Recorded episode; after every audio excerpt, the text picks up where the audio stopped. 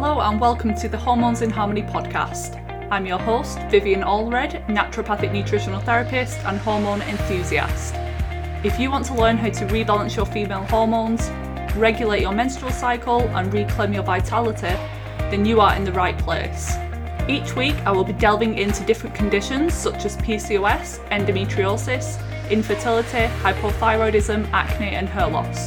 Stay tuned for interviews with expert guests Q&As, and solo episodes that are all intended to help you move from hormonal chaos to hormonal harmony.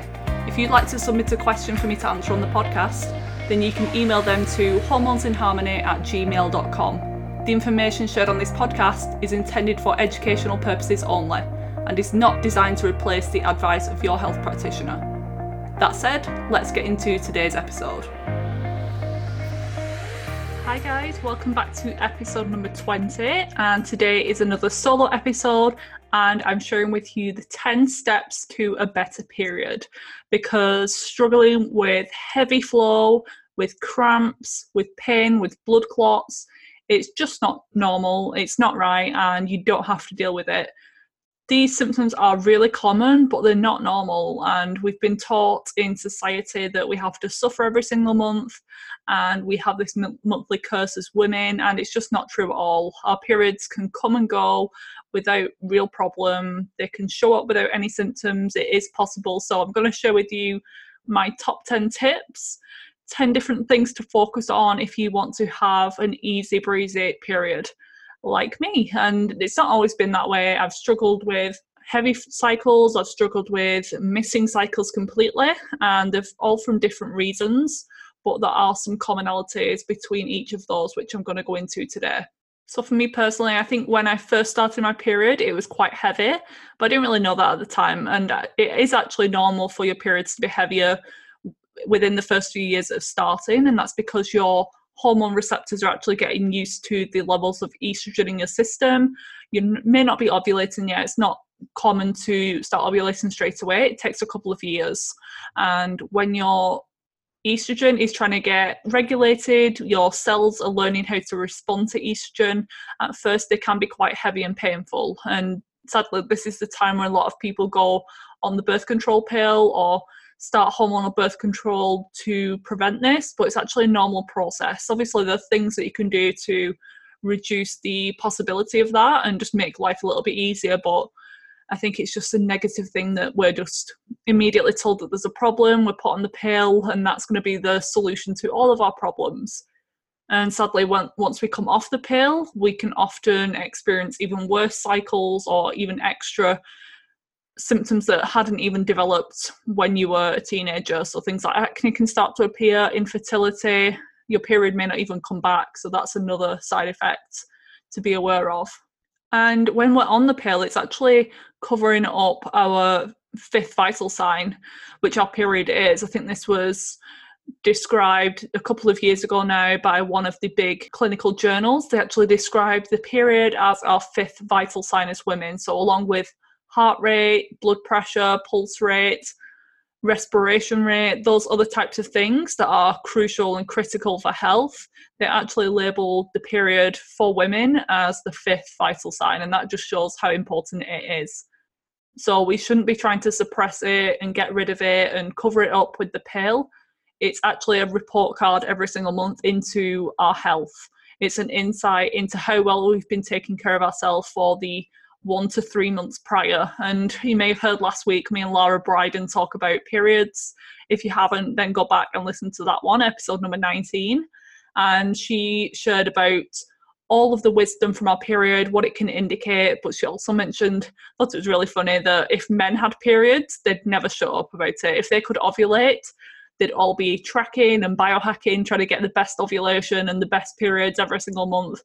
And I think that's how we should be as women, not in competitive aspects, but we should care about our periods and we should try and do our absolute best to try and get the best one that we can. And I think it, it can be pretty simple once we come down to things. Obviously, there's conditions like PCOS, endometriosis, fibroids that can make things a little bit more challenging, but that doesn't necessarily mean that we're stuck with these negative symptoms long term. I feel like when I lost my period for two years, so what happened was I initially lost my period due to overexercising and under eating. I think it was around the age of 18 at that moment in time. And up until then, so I started at age 14, my period was every single month, no real problems. Like I say, it was a bit heavy and maybe a little bit painful every single month, but up until age 18, there was no problems. And then I lost my period for about four months. And then went on the pill, which obviously gave me a bleed, but that's not a real period. And I didn't know that at the time, but I do know, and that's why I talk about it all the time.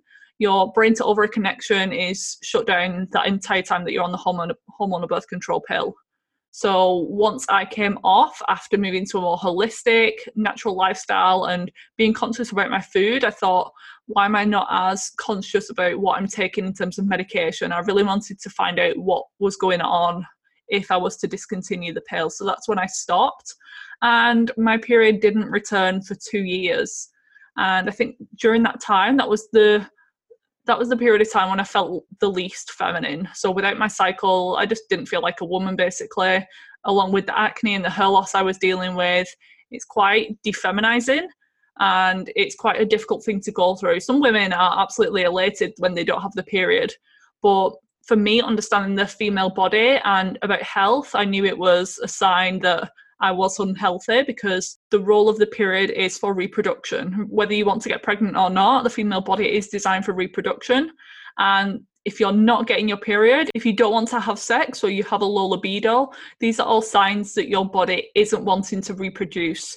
This can be due to illness, nutrient deficiencies, thyroid issues, imbalances, and it's just figuring out what that is.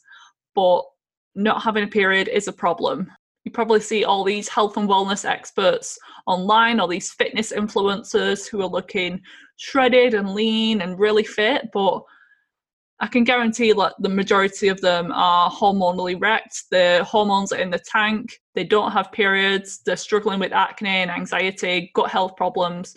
So don't take a physical appearance as a sign of health. In my opinion, a healthy symptom free period with no clots a nice bright red flow is a sign of health, not a six pack.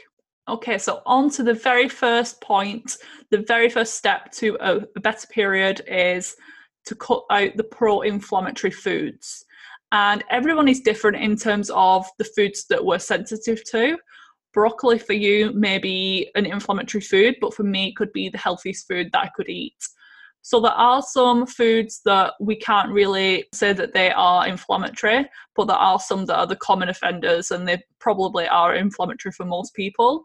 These are going to be number one, gluten. Even if you don't have any digestive symptoms, that doesn't mean that you don't have a sensitivity to gluten. And I don't think it's something that we should all be consuming on a daily basis or even a regular basis. There are some people who are fine to consume it on occasion, but just due to the research that's been coming out showing that everyone in a study was reacting to gluten. There were just different severities in how much they reacted, but everyone in the study had a, zonulin increase, which increased the intestinal permeability, which is probably the leading cause of a lot of chronic health conditions and chronic inflammation. So, for me personally, I'm sensitive to gluten, so I don't consume it probably at all if I can avoid it but that doesn't mean you have to completely remove every single thing and never have it again. Definitely not. If you're going to have it, I'd go for organic, and if it's bread, ideally sourdough. But as a staple in the diet, so if you're having bread every single day, or pasta, crackers, pizza, then this could be the number one inflammatory food that you should avoid. The second one is conventional dairy, and not that I said the conventional kind. For some people, just any dairy at all, so if it's organic and raw, it's still a problem because it is a, really common food allergen sensitivity. The majority of the population do not have the lactase enzyme needed to break dairy down in the gut. Therefore, it can create a lot of inflammation within the gut and also the hormones that are found in dairy because it is a hormonal fluid. This can in, interact with our female hormones and be pro inflammatory for certain people. I'd say, especially those with endometriosis and PCOS, any type of hormone excess condition, dairy are found to exacerbate that a lot of the time. But even if you cut it out for a period of 30 days, I recommend that everyone does at some point in their life just to see if that's something that they're dealing with So a 30 to 60 day elimination, then you reintroduce it and feel absolutely fine, no symptoms at all, then that's fine. You can consume dairy. I'd still recommend it to be organic and raw if possible, just so you are avoiding some of the environmental toxins that can be stored in the dairy. And the other pro inflammatory foods are going to be things like trans fats, so processed packaged foods, foods with a lot of omega 6 rich fats. So these are going to be things like corn oil, soybean oil, sunflower oil, canola oil. You're going to find a lot of those in pre pre-packaged foods and meals when you eat out at restaurants as well. And I'd also say that refined sugar is a pro-inflammatory food too. So any white sugar that you'll find in cakes and biscuits, I'm guessing that a lot of you are avoiding those already, but certain times of the month we're more likely to consume them. So during the week before our period, the PMS week for a lot of people, that's the time when we consume and crave more sugary foods and starchy foods. And this can be a bit of a negative thing because that can lead to inflammation and worse symptoms during your period itself. So, trying to refrain from that as much as possible. You don't need to deprive yourself of sugar or carbs if it's the natural healthy forms. Definitely not. But doing your best to keep your blood sugar stable, which we're going to talk about, keep nutrients up, and just avoid some of the junk foods. Step two, we're going to want to increase our intake of anti inflammatory foods. So, foods can either be pro or anti inflammatory. Again, this depends on the individual body, but there are some general foods that are anti inflammatory for the majority of the population. These are going to be primarily lots of plants, different plants, fibers, different varieties, colours, antioxidants, just trying to get a range. Don't just stick with the broccoli, carrots, peas on rotation all week long because you're just going to get a very limited exposure to nutrients that way. Just really go for different plants that you never really consume, different fruits, different herbs and spices. Don't just stick with the same pink Himalayan salt and black pepper every week. Have a look at the foods that you don't tend to go for in the grocery stores or go to an Asian grocery or a farmer's market where you can find different plants that you've never really had before. And even just ask the people who work there for recommendations on how to cook it or just give it a quick Google search. There's so much information these days, and the goal should be to get a wide variety of foods and just be as broad as possible with your diet because when we consume different fibers, this feeds different gut bacteria in our intestines. And the more diverse the rainforest is in our gut, so the millions and trillions of gut bacteria that we have living inside of us, the healthier we are. And low diversity of the gut has been linked to health conditions like type 2 diabetes, obesity, and also PCOS. If your periods are painful, they're clotted, they're irregular, then omega 3s are going to be your best friend. So, omega 3s help, help us to reduce inflammatory prostaglandins. So, prostaglandins are hormone like chemicals in the body that determine our levels of pain and inflammation. And the amazing thing is that the food that we consume can really influence the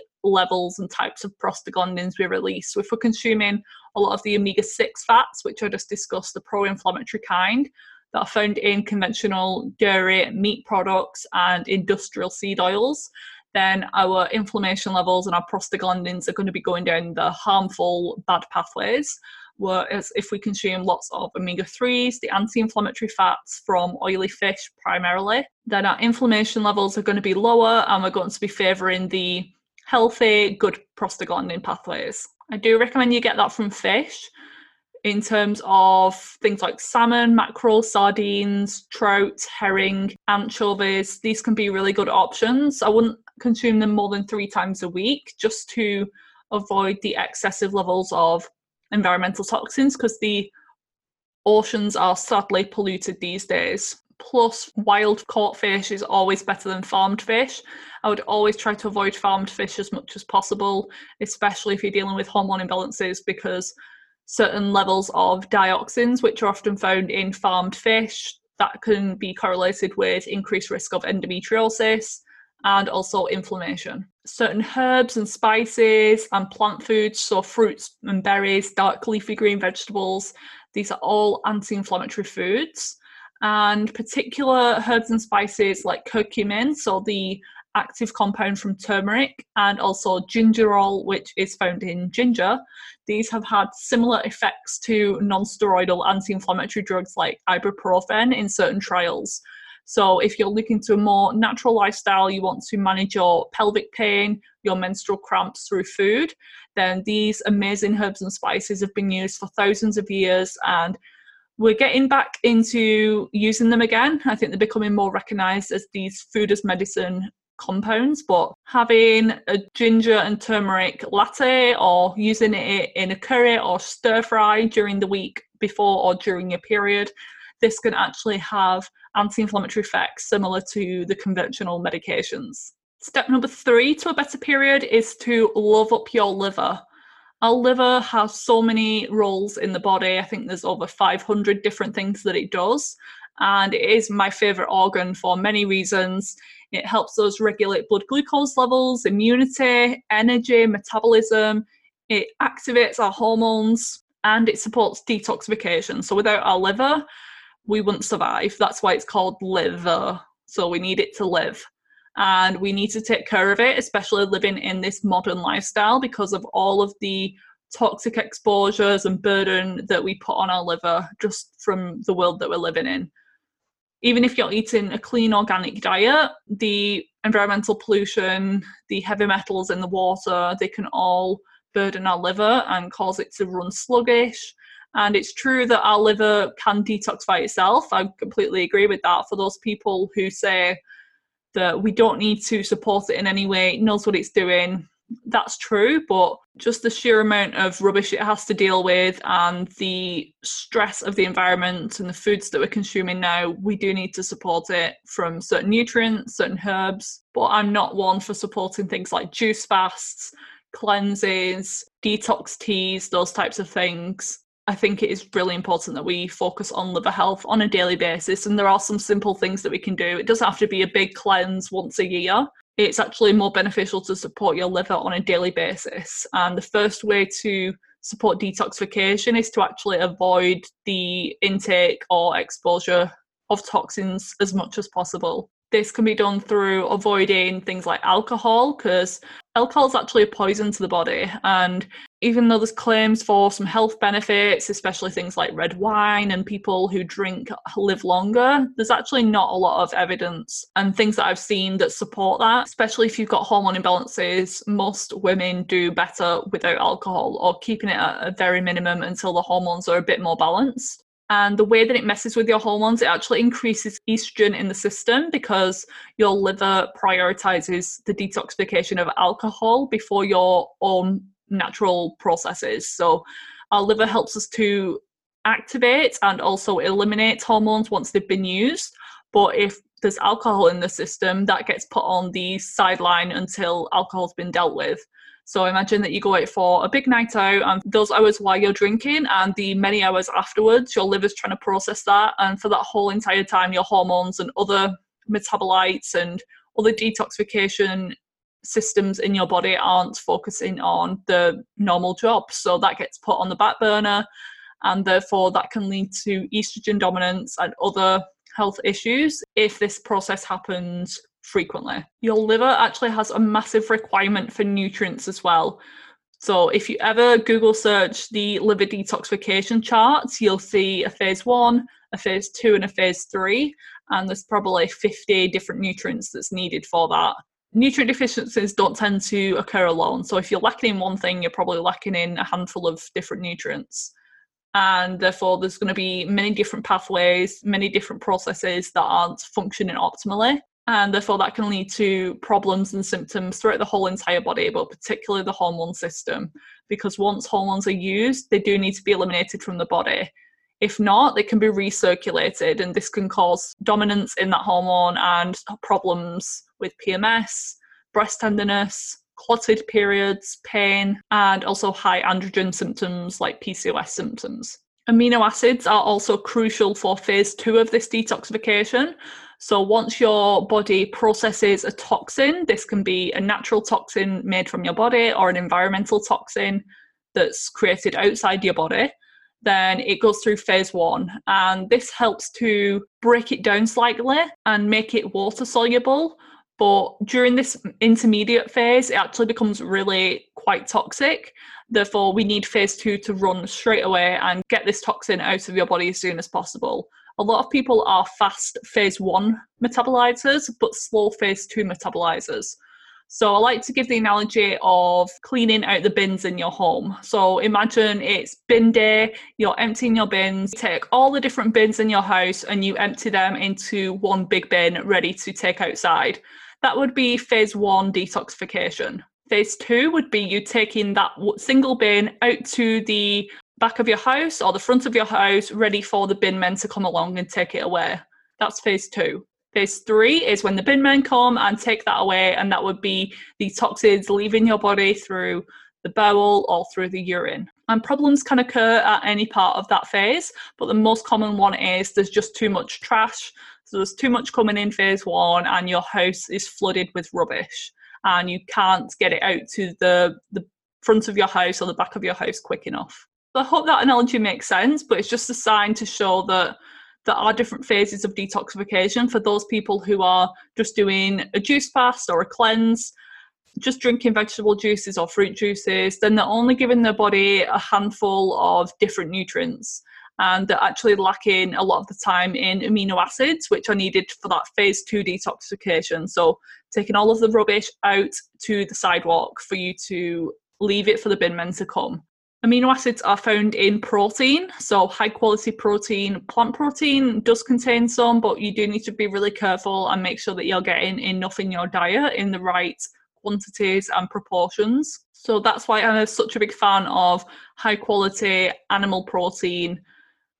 Maybe once to three times a day, I'm fine with that. Obviously, we use it as a condiment, so we're not making it the star of the meal. We're using plant foods first, being the primary staple on the plate, but then I also use animal protein to get in some of these amino acids and other crucial nutrients for hormone health like zinc and iron. Herbal teas can be a great way to get in some liver supported medicinal benefits as well. So, on my last solo podcast, I think it was, I did my 10 steps to hormonal harmony, and herbal teas are a big part of my day. I like to just brew them all day long, sometimes have them cold when it's summertime. I brew multiple tea bags at once just to get in some extra benefits. So the best ones for liver health and detoxification are going to be dandelion, nettle, burdock, green tea, and milk thistle. Next, we want to support your gut health. Gut health is so important for every single system in the body, but particularly the hormone system. It's actually where a lot of hormones are created, and the nutrients needed for hormone production are also absorbed in this hopefully. If we have inflammation in the gut, if we have chronic gut infections with things like parasites, yeast, candida, H. pylori, then this can lead to intestinal permeability. So you've probably heard of this known as leaky gut and leaky gut has been linked to many different hormone conditions, but also chronic diseases like cancers, neurological diseases, autoimmunity. And this is because it leads to systemic inflammation and immune activation. So when your immune system's on overdrive, this can lead to certain health conditions, but over time, your immune system then becomes depleted, and that's when it can lead to some of the more chronic illnesses. Conditions like PCOS, endometriosis have been linked to poor gut health as well and this intestinal permeability. In PCOS, it's because the inflammation can lead to insulin resistance and adrenal stress, they're two of the biggest drivers of PCOS. And in endometriosis, certain bacteria contain outer membranes that produce a toxin called LPS. So if you have an overgrowth of certain bacteria, this can lead to inflammation in the entire system, and that's a big driver of endometriosis. There's actually a correlation between the amount of LPS in the system, lipopolysaccharide, and severity of endometriosis. If you're constipated or you have an overgrowth of bacteria in the large intestine, when I was mentioning about phase three of liver detoxification, so all the bins in your home have been emptied, everything's ready to go and go to the tip. Your liver packages it up your excess hormones like estrogen and progesterone. It packages it up in a nice little box, puts a bow on it, and sends it to the bowel to be eliminated through your stool. If there's an overgrowth of bacteria that produce an enzyme called beta glucuronidase, or you're constipated, so it's sitting in the bowel for too long, these bacteria can actually work and unpackage that box and let estrogen recirculate in the system. This is a really common factor that I see contributing to estrogen dominance. So, remember, in estrogen dominance, we can have excess levels of estrogen from environmental exposures, from our fat cells. If we're too fat or overweight, then our own body can produce just too much estrogen. But we can also have estrogen dominance just due to low progesterone. So they're the two mechanisms with that. And I find that the gut link is a big connection if someone's dealing with estrogen dominance. I always investigate gut health. Again, it's different for everyone, but there's certain foods that are beneficial for gut health in a lot of people, and there are certain foods that are detrimental to gut health. So there's similar ones to the pro and anti-inflammatory foods, but I also like to recommend people who are suffering with digestive issues to focus on foods that are easier to digest. So staying away from raw foods, things like grains, unsoaked beans and lentils, just really high fiber, irritating foods. I tend to reduce them and focus on more easy to digest, warming, pre digested foods like soups and stews, smoothies, and really limiting or avoiding completely raw salads and unsoaked nuts, things like that. Bone broth can be really additional to add in as well because it contains different amino acids like glycine and proline, which are really helpful at rebuilding the gut barrier. So, it, if it is damaged and you've got some intestinal permeability going on, bone broth can be amazing to add in. One side note though is a small percentage of the population can't actually tolerate bone broth. Similarly with fermented foods, they can be great for a lot of people, so try and include those if you can. If you do find that you're reacting to them in terms of headaches or itchy skin, breakouts, anxiety, palpitations, irritability, then you could have a histamine intolerance. And I've been talking about that over the past couple of weeks the connection between histamine and your hormones, because histamine is a natural component of our immune system. So when we're inflamed or we have an infection or our body senses threats, then our mast cells actually reduce actually produce histamine from the immune system. And this can cause swelling, vasodilation, and itchiness. But this histamine can actually stimulate estrogen and it works the other way around. So, estrogen can actually stimulate histamine. So, just be wary when introducing some of these gut healthy foods, particularly fermented foods and bone broth. Collagen can be one too. But for the majority of people, try to consume them and you should be pretty fine with them. Step five to a better period is to avoid toxins. Again, a lot of them are from the environment. Our body does create toxins, so the word toxin doesn't just mean something outside of our body. Our body produces internal toxins all day, every day, but it's the environmental man made ones that are really the problem. There's just so many thousands of chemicals introduced into the environment every single year, and a lot of them have never been tested for the safety of exposure to humans. The skincare and makeup industry is particularly bad at this. They may test one or two ingredients, but a lot of them aren't tested or regulated at all, and they never test the synergistic effects of all of these ingredients in one product. So one ingredient may show that it's fine to use on your skin, but they don't consider the toxins in your water, the pesticides on your food, the other 50 ingredients in that product, all combining and interacting at the same time. So the combination and the just sheer amount of toxins you're exposed to is also very important. Certain chemicals in skincare products and in the environment are known as endocrine disrupting chemicals. That's because they can enter the bloodstream either through our skin or through the food that we consume, and they can actually mimic our hormones. So, our endocrine system is our hormonal system, and they can mess and interfere with our own natural hormone production, particularly actions of estrogen. So, they can sit in the receptor site of estrogen, where it should the natural hormone should go, and they can stimulate it or prevent our own natural hormone from sitting in that receptor site and having the actions that it's meant to. And long term exposure has been linked to things like breast cancer, hormone dependent cancers, infertility, PCOS. So, avoiding them isn't just going to be beneficial for your hormones and your period health, it's going to be beneficial for your whole entire body and future health too.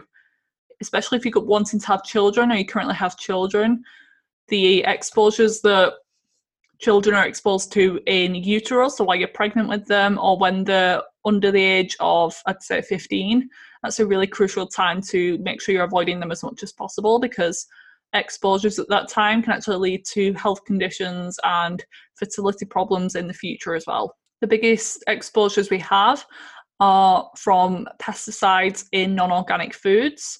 So, opting for organic as much as possible. And I understand that not everyone can afford that.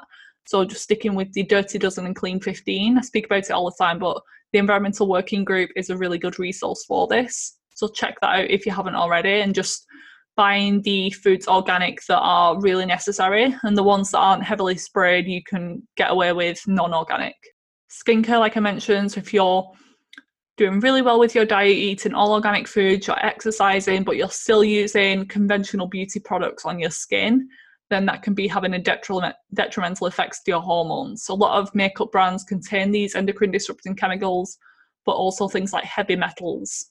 Menstrual care products are also very important and i find that the women that i work with when they switch out conventional tampons and pads to either organic sanitary products or even menstrual cups which i'll get onto a lot of the time the menstrual cramps the periods actually improve and the reason is a lot of the time that the cotton used in conventional brands like tampax is often heavily sprayed. Cotton's one of the highest sprayed crops in the world, along with coffee. So you can imagine putting something that's laden in pesticides that also bleach to give them that lovely white, clean looking appearance. And the bleach that they use contains chlorine and dioxins as well. So that's another two chemicals that we want to minimize as much as possible. And some of these chemicals have been linked to poor egg quality in animals, and like I mentioned, the there's a big link between hormone conditions, specifically endometriosis and PCOS, with some of these environmental toxins. Next is the use of supplements and superfoods to help you have a better period. The foundations are diet and lifestyle, hydration, stress management, and sleep. We all know this, but the power of supplements and some certain superfoods and products can be very helpful especially if you've got to the point where you've covered everything that you can and you're still stuck. I think the foundational supplement protocol I'd like to recommend for most people would be some sort of multivitamin or methylated B complex. And I don't mean just the general B complex that you can pick up at the local shop or the local pharmacy, they're just not going to be effective. But it needs to be methylated. If your supplement contains folic acid, as folate. So look on the ingredients on the back. If it contains folic acid, that's actually not a bio bioavailable form of the nutrients, and that's a sign that it's a synthetic supplement that you're taking. So ideally, we want to see methylfolate on the back or folate in the place of folic acid. That's a sign that it's a better quality supplement. Other ones are magnesium, that's going to help with menstrual cramping, probiotics, that's going to help your gut health. So you can either do this through the fermented foods if you can tolerate that, but for people like me who can't, then a probiotic supplement can work too, and that's going to help the gut health aspect and just keep any bad bacteria in check and keep your immune system strong. And also, I think everyone can benefit from some sort of stress support just because of the environment that we're living in. So, magnesium can help to do that, but other things like adaptogens, whether that's ashwagandha, rhodiola, tribulus, these can all help to just support our nervous system. Because when our nervous system's stressed, then that can actually throw off our, our hormones, which we're going to discuss next. For more specific period hacking tools, we can use things like Vitex. This tends to be most beneficial for those with high prolactin. So, on a blood test, if you're showing high prolactin, then Vitex may be very helpful. Um, also with amenorrhea, so if you're dealing with amenorrhea, not from PCOS, a lot of the time if you have PCOS, you have high LH. So check that first before you start supplementing with Vitex because Vitex can actually raise LH and can lead to worsening of PCOS symptoms.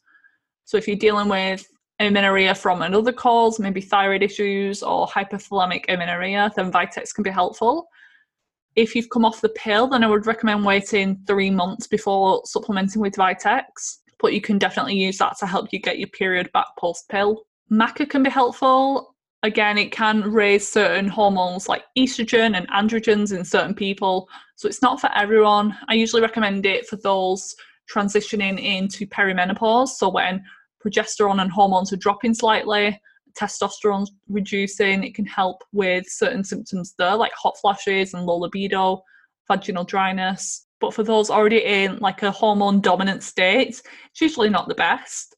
Evening primrose oil can help with PMS, particularly breast tenderness, it tends to be very helpful for. And similarly, sometimes people benefit from the acne supporting aspects. Vitamin C can be helpful at supporting progesterone production during the luteal phase. So, after you ovulate, you produce progesterone.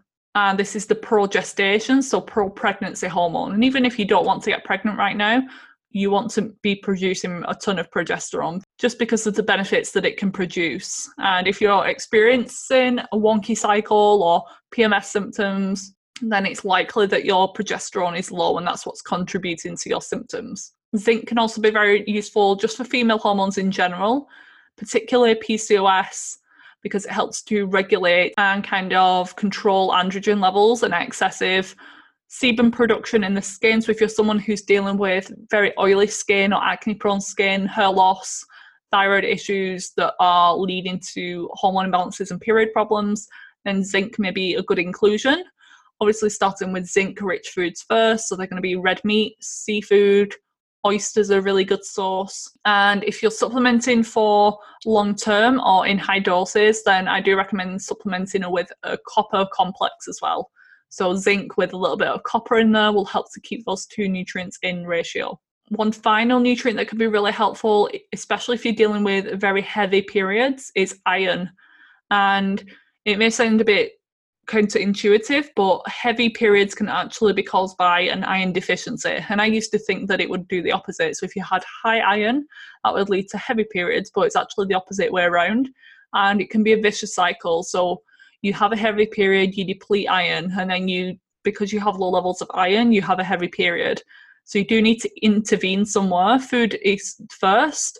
So again, red meats, organ meats are fantastic at supporting your iron levels and increasing absorption of iron. So please start there. But you can always turn to a supplement as well. But ideally, that's not the long term solution. We need to find out why your iron levels are so low. Is it because you're not eating any iron rich foods in your diet, or is it because you're dealing with a chronic gut infection and the pathogens are stealing the iron, or you're not absorbing the iron that you are consuming? Step seven is to manage your stress. Your body prioritizes stress, so a life and death situation, over the quality of your period. And if you struggled with PMS symptoms that month, it doesn't really care as long as you're safe and healthy and well. You may have heard of the term pregnenolone steal, so your brain steals nutrients and hormones away from progesterone production and sends it to stress hormone production instead. That isn't exactly true. Your body doesn't steal the hormones, but it works in a different way. So, definitely, when you are stressed and you've got high stress hormones circulating, it's your brain that actually shuts down the reproductive function. It can prevent you ovulating, it can delay ovulation, or it can just take your period completely away anyway or it can just stop your periods completely. People have experienced loss of period due to stress, or maybe a particularly stressful month that you had, your period didn't come at all. And that's known as hypothalamic amenorrhea. So, your brain, your hypothalamus, is actually shutting down your reproductive function for a protective mechanism. And if you're not ovulating, you're not producing progesterone, which is our anti anxiety hormone. It helps to counteract some of the negative effects of estrogen.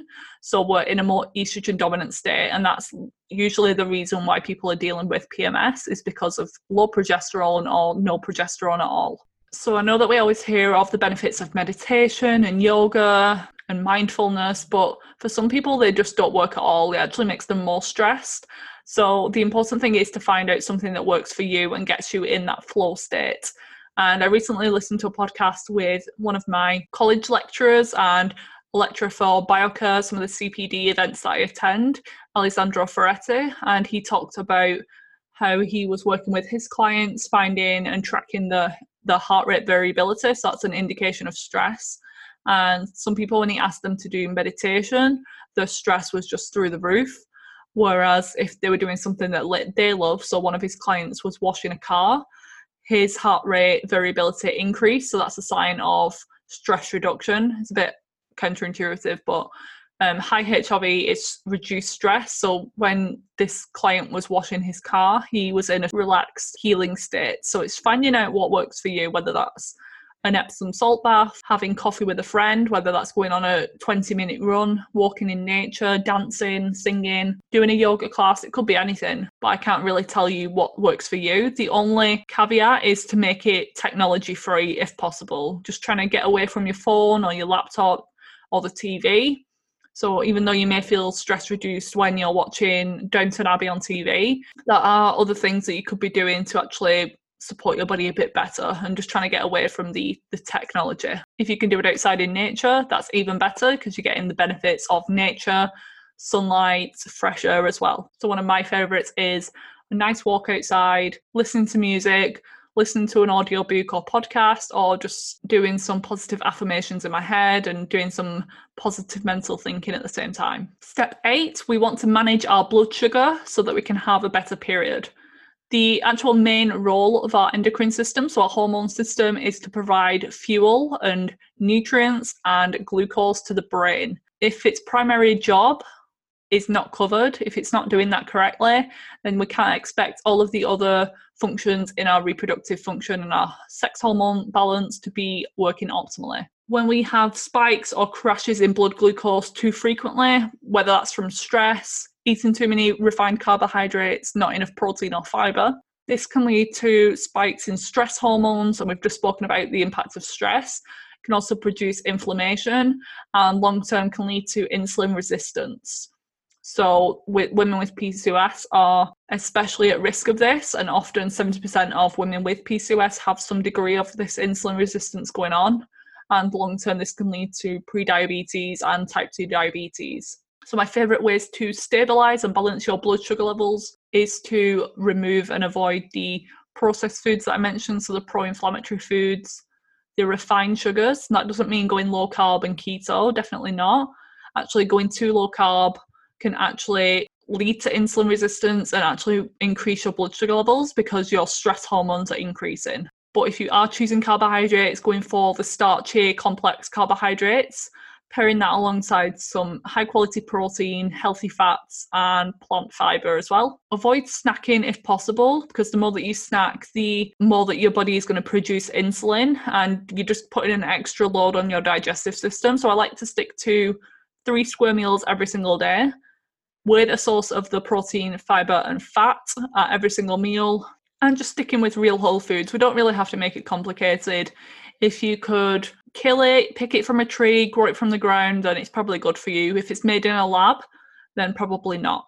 Step nine to a better period is to sleep well every single night. Getting seven to nine hours of high quality sleep every single night is going to be one of the best ways to get your hormones and your period back on track. When we're not sleeping, when we're sleep deprived, then that's going to affect our energy the next day. It's going to affect our mood, our cravings, our appetite it's going to make us more inflamed and more insulin resistant. So I've just mentioned about the blood sugar. One night of sleep deprivation that was classed as less than six hours of sleep actually impaired insulin sensitivity. So it made them more insulin resistant by 33%. So can you imagine what five years, 10 years, two decades of poor sleep is going to do to your hormones? That's why I'm so obsessed with sleep. I use a sleep tracker. I tape my mouth at night if you want to know why, then you can check out my blog post about how it transformed my sleep. I use blackout curtains. I use a light box in the morning that wakes me up with natural sunlight.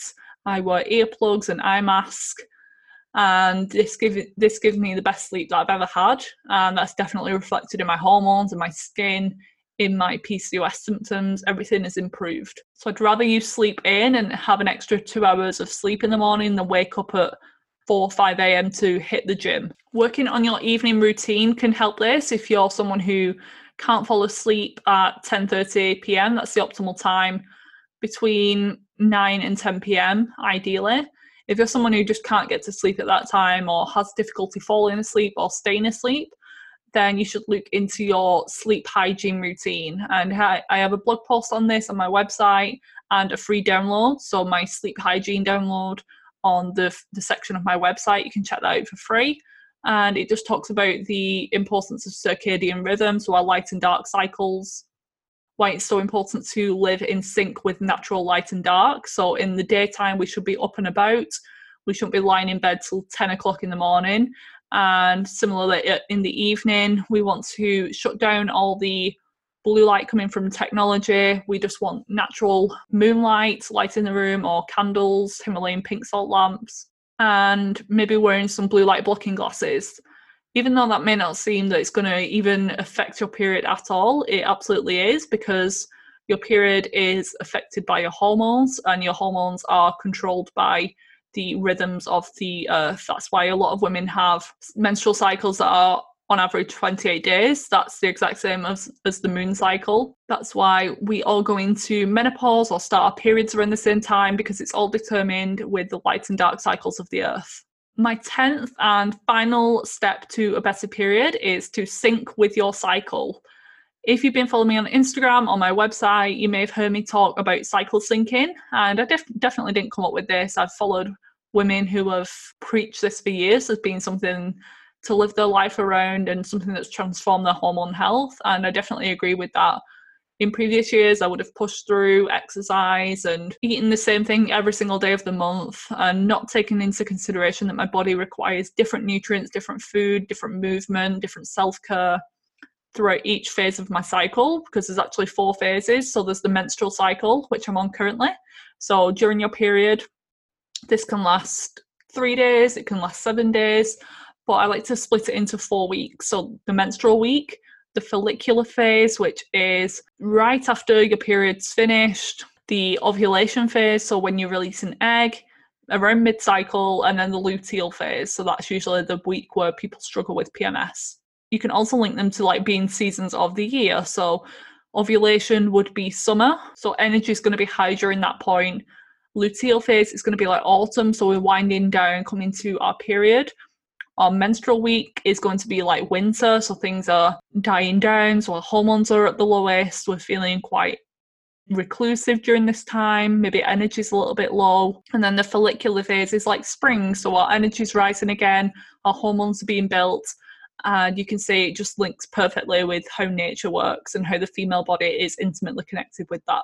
On my website, again, I have a blog post, I have a free guide on cycle syncing, which you can look for. I'll link all of this into the show notes.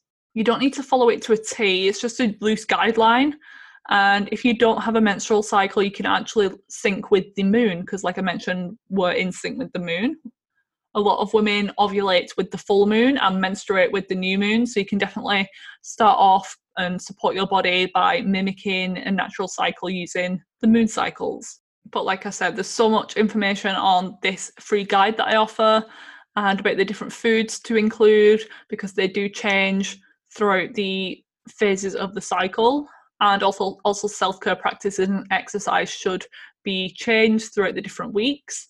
Men are different; they can get away with the same exercise routine, the same diet, the same self-care because they're, they they run on a 24-hour cycle whereas we're on a 28 day cycle. So their day to day life is pretty similar. Whereas you've probably noticed one day at the gym, you're absolutely killing it, and another day, you want to go home, you want to sit in bed and watch TV with a cup of tea. And that's completely natural to some point. Obviously, there's extremes where if you don't want to leave the house because you're debilitating pain and you're feeling anxiety and really bad emotions, then that's probably a problem that we have to look into, but it's natural to feel energy fluctuations and mood fluctuations. Our personality actually changes and our brain function changes too.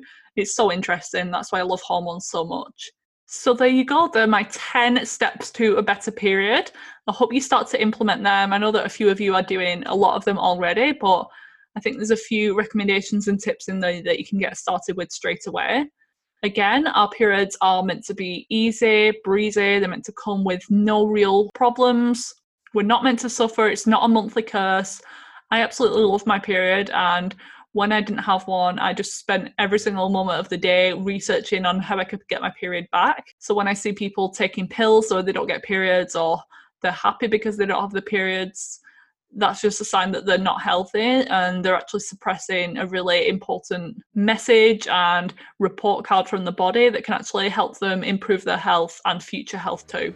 So, because I'm on my menstrual phase of my cycle, now that I've finished recording this, I'm going to go make a cup of tea, put on a face mask, read a book, and chill out because my body's craving that. And you should listen to your body and give it what it needs. And it's going to repay you back in terms of your next cycle being much healthier if you listen and respect your body's needs for this cycle. So that's all I've got time for this week. Next week, I'm joined by registered dietitian Lily Nichols, and we're talking all about re- real food for pregnancy. I'm so excited for that interview to come out. Lily is a wealth of knowledge, and her expertise is in real food, traditional foods, and moving away from the typical advice and dietary recommendations for women who are pregnant. I really think you're going to love that one. So make sure you subscribe if you haven't already so that you don't miss that episode. And if you love this episode, please leave me a rating and a review as it really helps me grow my podcast. Thank you so much for listening. See you next week. Thank you for listening to another episode of the Hormones in Harmony podcast. If you like this episode, please leave me a rating and review as this helps to spread the word to other women dealing with hormone imbalances. As a massive thank you gift, I'll send you a free guide, Six Steps to Hormonal Harmony. All you need to do is screenshot your rating and review, then email it to me at hormonesinharmony at gmail.com and I'll send you the link to download this free guide. If you haven't already, check out my website vivanaturalhealth.co.uk and Instagram page at Viva Natural Health for tons more free content and inspiration. You can also schedule a free 30 minute hormone troubleshooting call to find out the next step to take in order to overcome your symptoms naturally. See you back here next week for another episode.